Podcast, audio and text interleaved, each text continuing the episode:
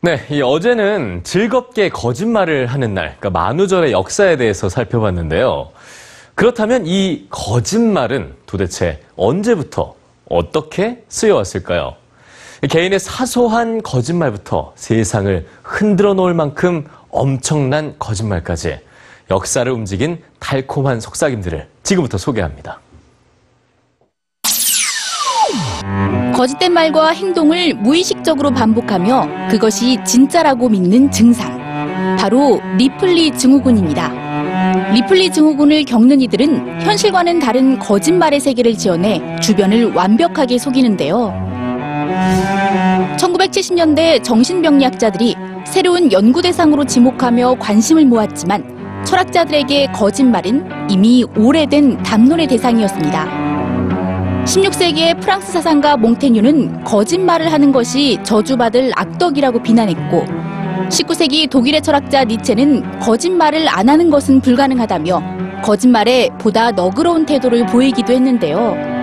거짓말에 대한 논란만큼이나 기나긴 거짓말의 역사는 신화 속에 먼저 등장합니다. 트로이와 그리스의 전쟁이 한창이던 기원전 12세기 무려 10년 동안이나 트로이 성벽을 뚫지 못한 그리스는 거대한 목마를 만들어 마치 선물인 척 트로이 성 안으로 들여보내는데 성공하는데요. 이후 목마 안에 숨어 있는 병사들이 나와 성을 포위하면서 트로이는 결국 멸망했고 트로이의 목마는 지금도 거짓말, 위선의 의미로 쓰이고 있죠. 신화 속 이야기만은 아닙니다. 19세기 후반 프랑스 육군 장교였던 알프레드 디레푸스는 군사 기밀을 독일에 넘겼다는 이유로 유배를 당합니다. 2년 뒤 진범이 나타났지만 그는 거짓말을 늘어났고 프랑스 정부는 그 거짓말을 덮는 거짓말을 하는데요. 이후 프랑스 국민들은 드레피스의 무죄를 주장하는 쪽과 반대하는 쪽으로 양분돼 수년을 분열된 국가에서 살아야 했죠. 인류 최초의 조상을 찾는 여정에도 거짓말은 있었습니다.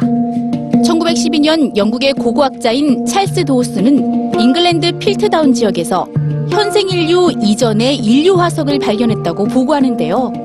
학계에서는 유인원과 인간 사이에 잃어버린 고리를 찾았다며 이 유골에 필트다운인이라고 이름을 붙였고 필트다운인은 이후 30년 동안이나 원시 인류로 믿어졌습니다. 하지만 1953년 필트다운인이 현생 인류의 머리뼈와 오랑우탄의 턱뼈, 침팬지의 치아 화석으로 위조됐다는 것이 밝혀졌고 인류사 전체를 속일 뻔했던 한 학자의 거짓말은 끝이 나게 됩니다.